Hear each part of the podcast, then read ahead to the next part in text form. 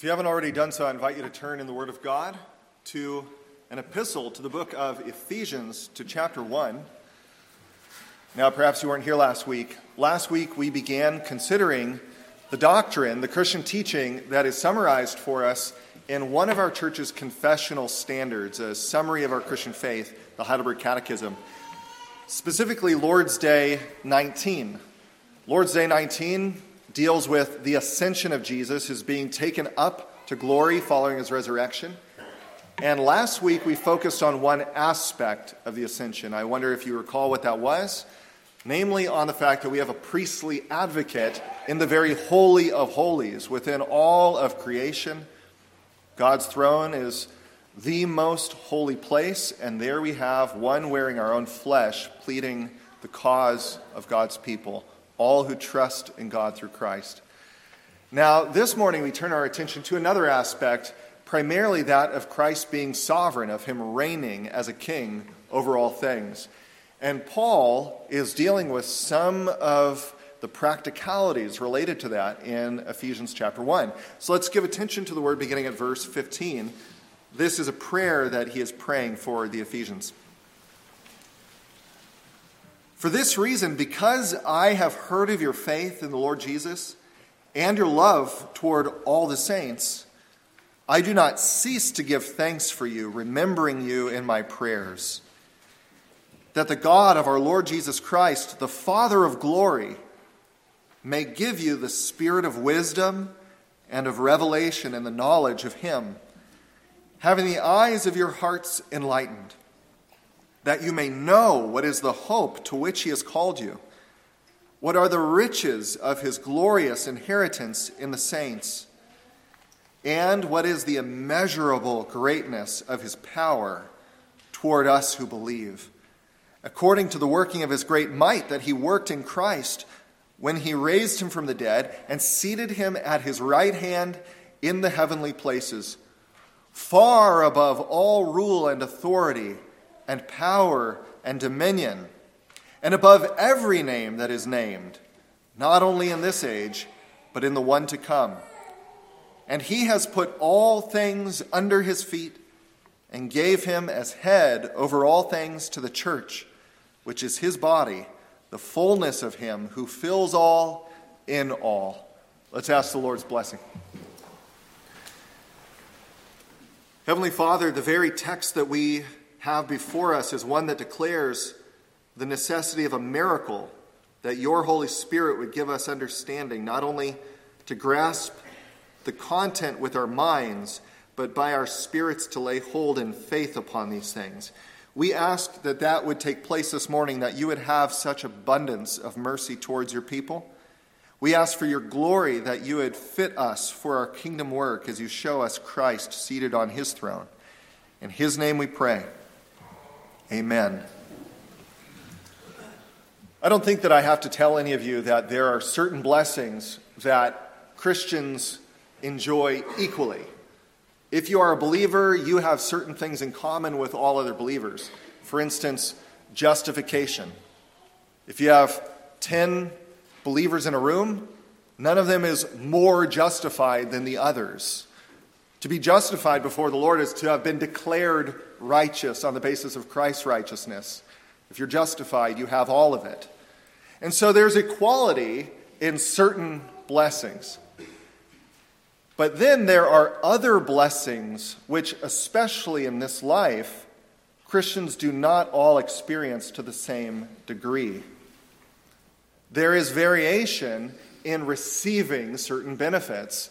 And Paul has that in mind in his prayer for these Ephesian believers. Look with me at verse 17 and 19.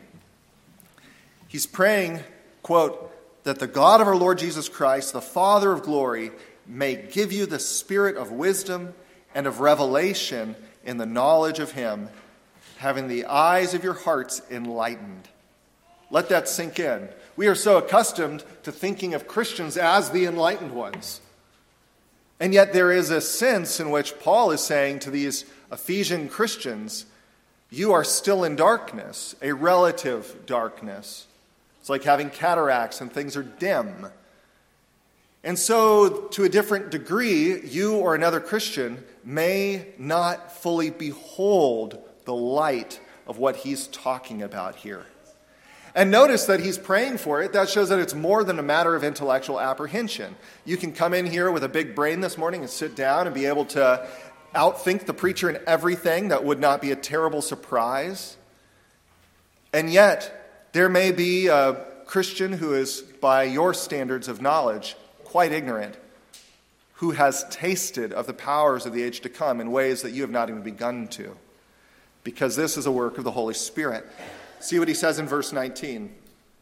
What is the immeasurable greatness of his power toward us who believe? I don't think that verse ever expired. The immeasurable greatness. It may be that now scientists have calculated the distance between stars, immeasurable greatness, the mass of enormous stellar objects immeasurable greatness toward those who believe.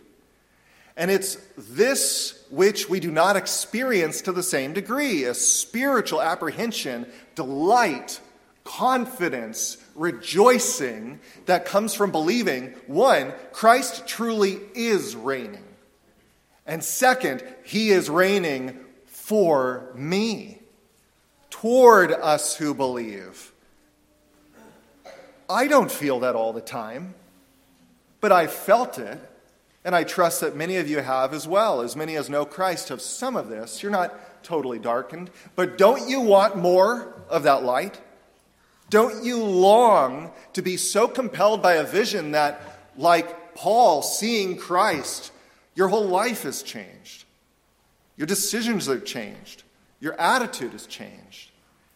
If we saw more of Christ in glory by the Spirit, would we not be a better representation of the kingdom on earth? And this is what the Lord calls us to consider this morning to think about what it means that Christ reigns, not only as a general doctrine, but also practically for us. And so, as we consider this, we're going to look at our text under two main headings. I'll announce each of them as we come to them. But basically, first, we need to get a general sense of Christ's ascent to the throne.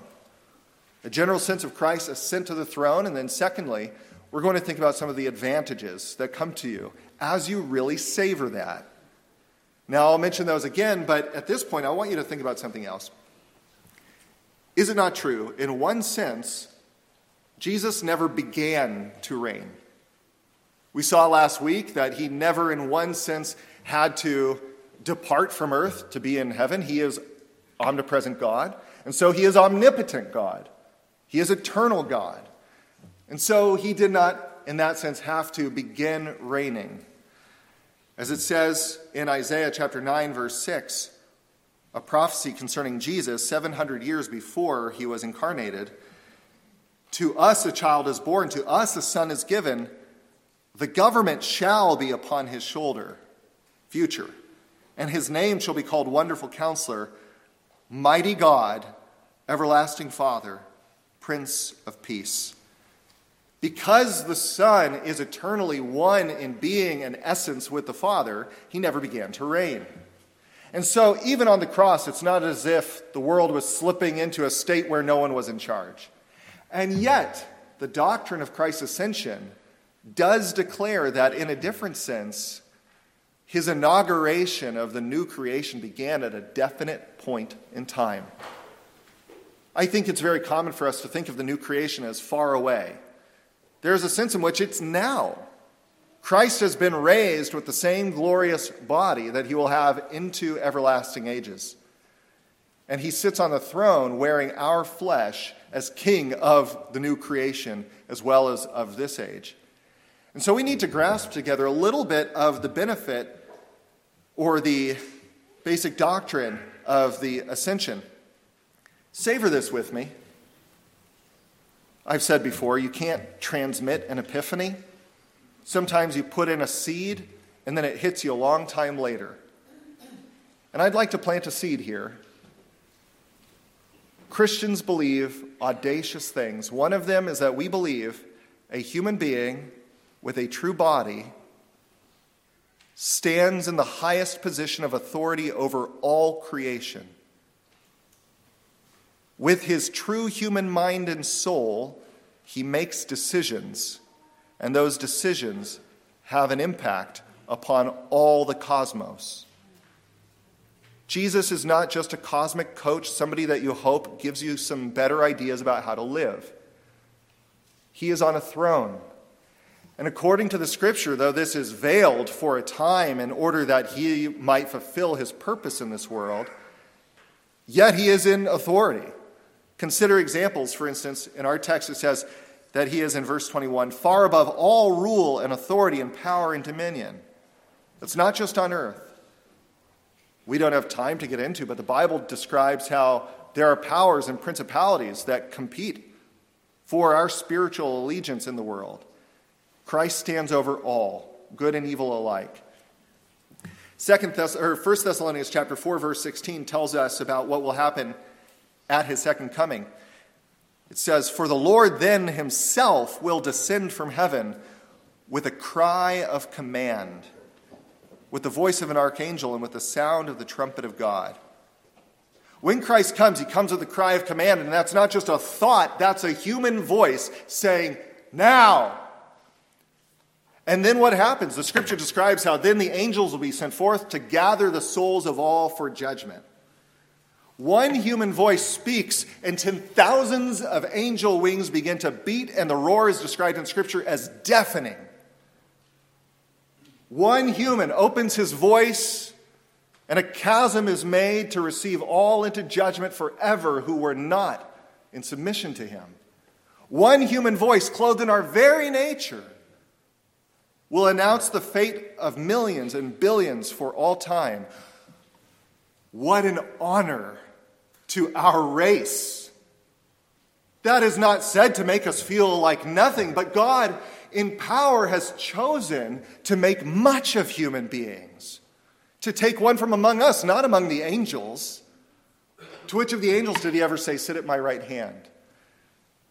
One wearing your nature is brought to that position of authority and power. 2 Peter 3, verse 10 says, Then on that day the heavens will pass away with a roar, and the heavenly bodies will be burned up and dissolved, and the earth and the works that are done in it will be exposed. Many of us, I know, have devices in our homes where we can speak and things happen now. We say, I don't want to give free publicity we say the name and it's being recorded, and anybody listens to this, it'll cause all their homes to go haywire if I do. but in truth, Christ will say on that day, Heavens roll up like a scroll, and they will. And all that will be laid bare on that day are the souls of men and angels to receive the judgment and be brought into glory. Now, of course, there's the objection, a natural one an ancient one. If Christ is truly reigning, then how is it that there are so many in open opposition to him? People who do flagrant evil, people who persecute his church. That is not a new objection. The church has wrestled with this from the beginning. Even before Christ was incarnate, of course, he is God. And some of his own prophets and apostles suffered unto death. The Bible tells us that God, for his purposes, has chosen to allow a season, a time when many do rebel. And he has his purpose for that. For instance, Romans chapter 9 tells us that in allowing a certain amount of agency, a certain amount of freedom to creatures, even to sin, he demonstrates his attributes. Romans 9 says, What if God, wishing to make his power known, has endured with much long suffering the vessels of wrath who are being fitted unto wrath.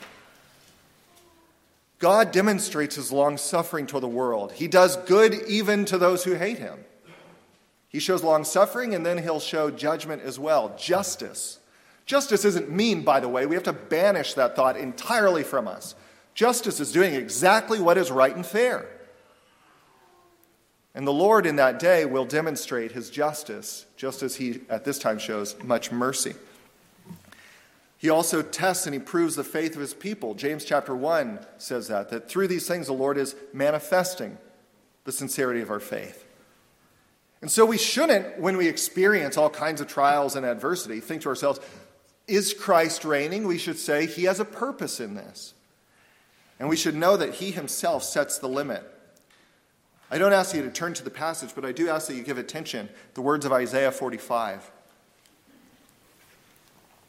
Isaiah 45, verses 7 through 9, in case you want to study it later, the Lord says, I form light and create darkness. I make well being and create calamity. I am the Lord who does all these things. That does not mean that the Lord is the author of sin and evil. And yet, we must acknowledge, unless we're going to say that God is frail, powerless, that whatsoever comes to pass comes by his ordering and decree. He did not create beings and turn over a part of his pie of freedom, that he couldn't have his freedom, his sovereignty, without giving up some of it. He has his own pie.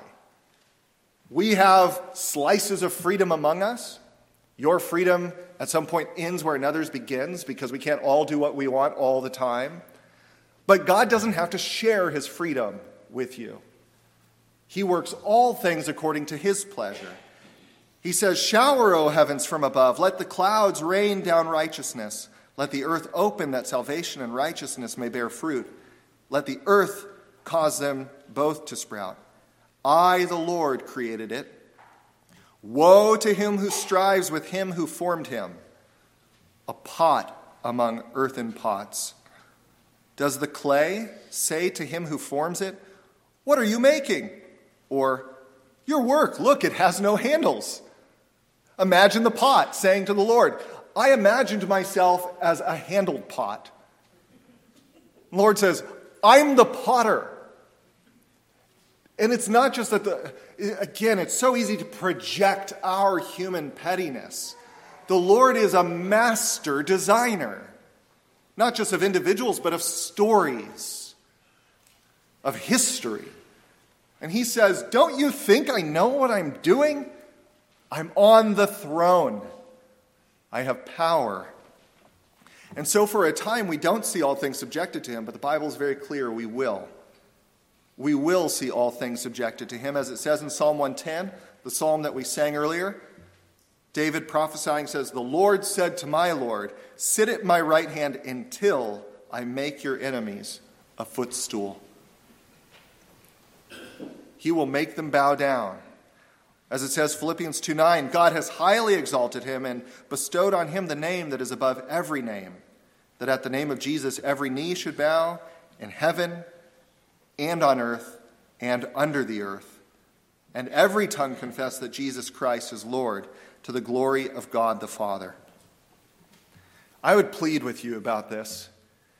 It is one thing to have a veneer of religion, and I did for a decade of my life. I did acknowledge there to be God. But it's a different thing to be gripped by the realization He really is your King. He really is an authority. It's not just that you should do right. You must, if you have been called by a God who sits enthroned over angels who obey him immediately, at least wrestle with your sin. Don't be okay with it. Take up war. There is a war in each one of us to acknowledge whether or not Christ is indeed the King. But He is, whether or not we see it now. What remains for us is to consider some of the advantages. And there are advantages. That's what Paul is looking at in Ephesians chapter 1. He's thinking of the great blessing that comes in this doctrine. Look with me again at verse 17. His prayer is that you may know what is the immeasurable greatness of his power toward us who believe according to the working of his great might that he worked in Christ when he raised him from the dead and seated him at his right hand in the heavenly places. Immeasurable greatness that comes from where he's seated. It's been common throughout history that when people come to power, say a prince comes to his position as king, that with this ascension, he will at that time distribute all kinds of gifts to the people who supported him or the people whom he hopes will serve him. Very ancient throughout history. I was just reading this week uh, a history concerning Ramses II, a pharaoh in Egypt. When he came to power, he wanted to curry favor with the gods and probably also with the priests.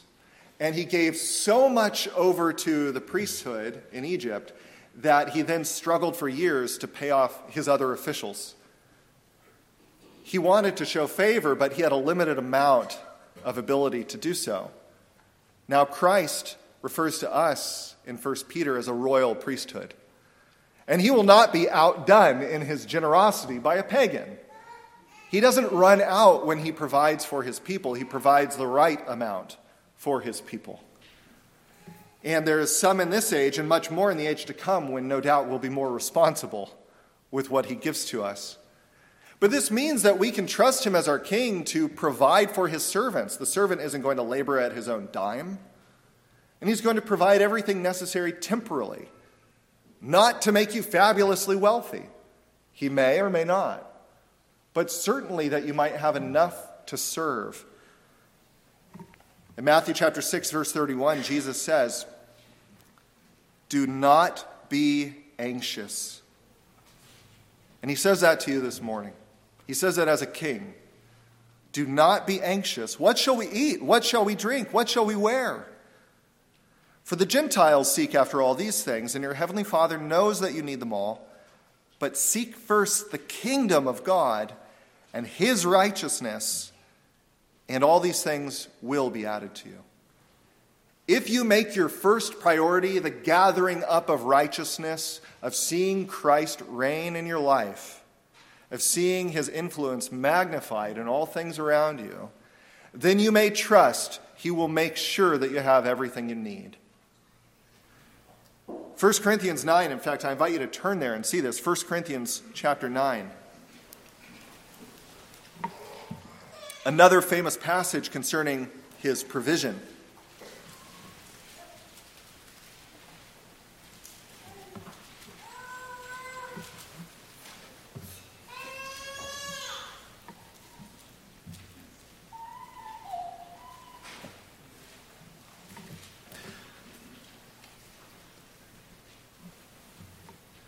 First Corinthians 9, verse 8 Perhaps a passage that should be printed out and stuck in our wallets and put on the computer to look at every time we're going to check our bank account balance.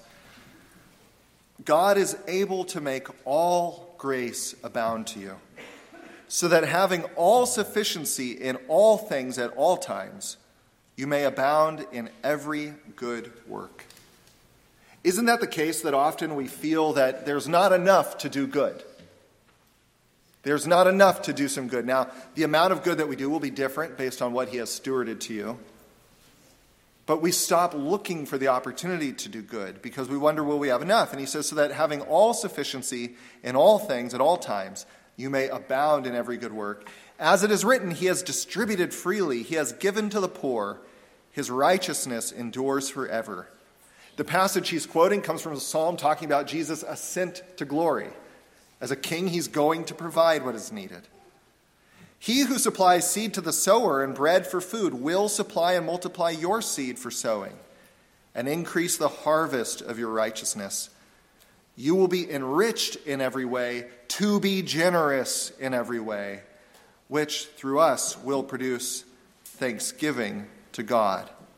So, here again, in harmony with Matthew chapter 6, seeing Christ seated on the throne should drive you to a sense that He will provide enough for you to focus on stewardship, for you to focus on using what He entrusts to you for His kingdom, for His glory, for a harvest of righteousness. And not to be anxious will we still have enough? Not only does He provide these things, but He also provides for our spiritual life and our spiritual warfare. Think what a scandal it is at times when we have heard about soldiers feeling the need to provide for their own basic necessities. What people on earth would not consider that a travesty? That at his own expense, a man goes to war and has to furnish himself with food, or armaments. That is not the way that we expect it to be. Christ summoned you to war, and he will provide everything necessary for your spiritual battle. Of course, the war that he calls us to is spiritual, and we'll consider that a bit more tonight. But that means that he also provides us with the thing we most need his Holy Spirit. Now, somebody says, I don't really feel like I, I have very much of the Holy Spirit for my fight. And I'm going to tell you, not with judgment, with as much confession as anything. James says we have not because we ask not concerning prayer. I think that we could also say that we do not have much of the Holy Spirit because we don't put on the Holy Spirit. We don't use the means available to us. But this is not because Christ is weak. And I do believe that at times we look around and we think the church is weak, and maybe it means God is weak. The church is weak because the church does not avail herself of the immeasurable power available. Do you think the apostles felt weak? In their souls, according to their human nature, they did. Paul said, We are, who is sufficient for these things? But when they looked at Christ dwelling in them, then they can say, By Christ, I can do all things if Christ calls you to make war on sin, then you can experience an astounding measure of victory even in this life. Not by your own strength, seek the Spirit. Christ reigns. And so to know that we have the Spirit to fill us with love and with gifts and with fruit is a great comfort to us. In our same epistle, Ephesians, in chapter 4, you see this. Chapter 4, verse 7. Grace was given to each one of us according to the measure of Christ's gift. Therefore, it says, When he ascended on high, he led a host of captives and he gave gifts to men. Then, verse 11, when it talks about what those gifts are, he gave the apostles, the prophets, the evangelists, the shepherds, the teachers to equip the saints for the work of ministry, for building up the body of Christ.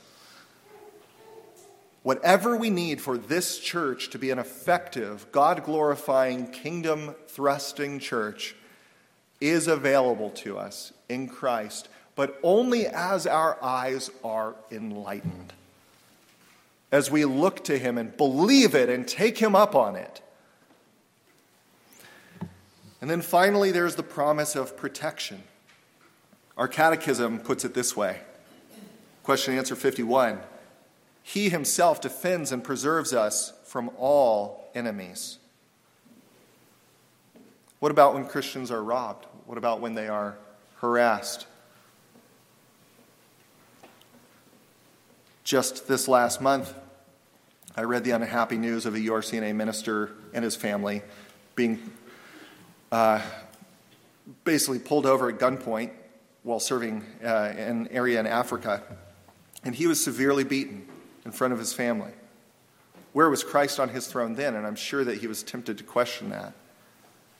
But the same question could be raised about Stephen, the first of the martyrs after Christ's resurrection. Turn with me and look at one more passage Acts chapter 7.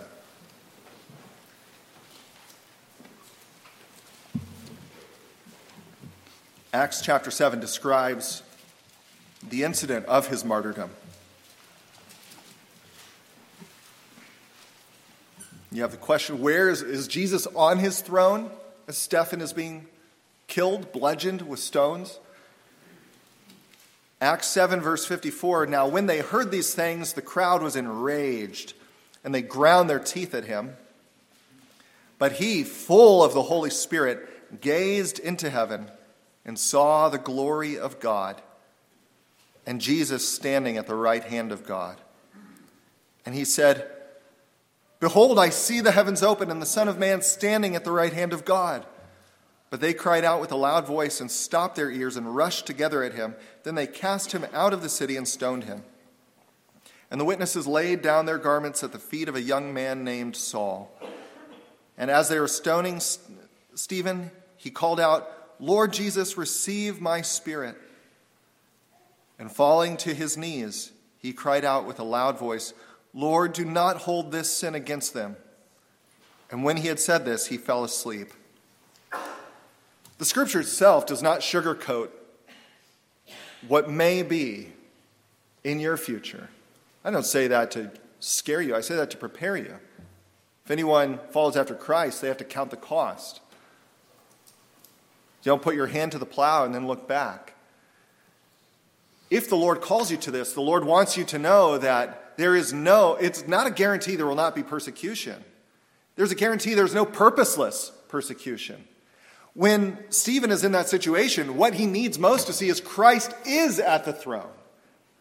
And that's not meant to get him an escape card that he doesn't have to suffer. Jesus himself suffered. But what this does mean is that he has a conviction there is purpose in this. And meanwhile, at that very same moment, as he, upheld by the Holy Spirit, is able to show mercy, to pray for their forgiveness, the very people who are killing him, there is Saul, the persecutor. And no doubt the Lord is using that witness of Stephen to prepare Saul to come to faith. To, to ask the question by what power does a person not only look death bravely in the face, but have love for an enemy.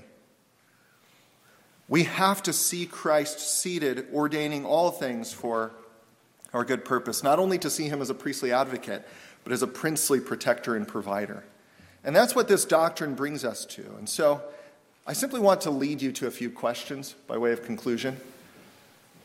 First, does your life give reasonable evidence that Christ is your king?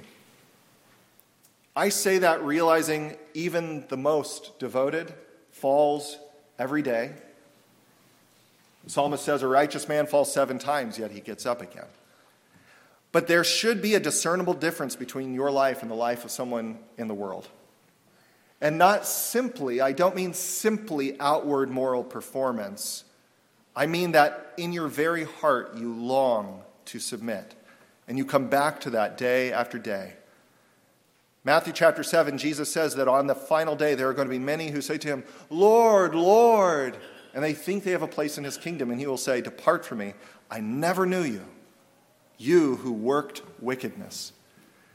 There has to be a fundamental break in the life, and for those who are raised in the church, you may not remember that. That may not be your experience, but there must be for you a sense Christ is my king, I long to serve him not to escape hell, but as one who has already inherited glory.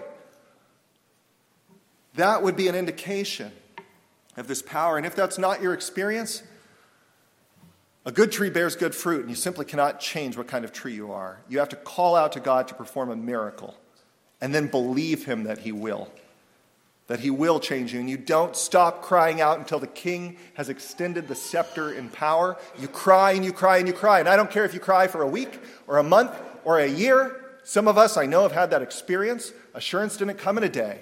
You seek the kingdom. The violent take it by force, and it is a spiritual violence. You say, I will know Christ. He will be my king.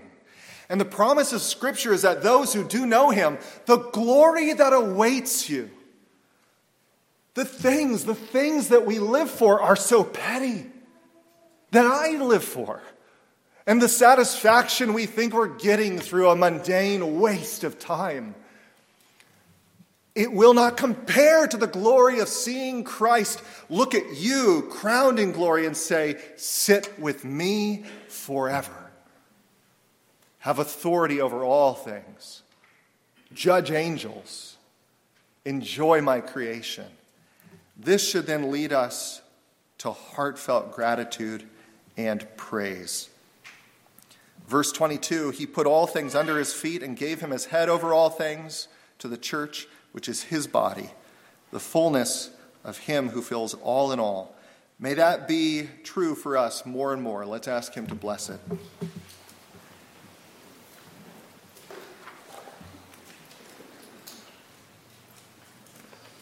Heavenly Father, we thank you for giving us such a high priest and king, Jesus Christ the righteous.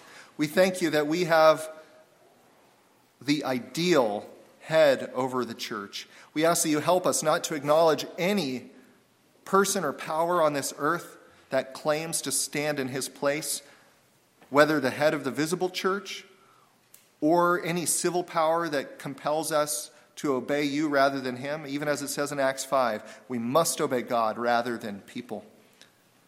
But give us wisdom and humility, we pray, to know how best to please you, to serve you in this world, where for a time you have placed us under secondary authorities, both in the church and in the magistrate.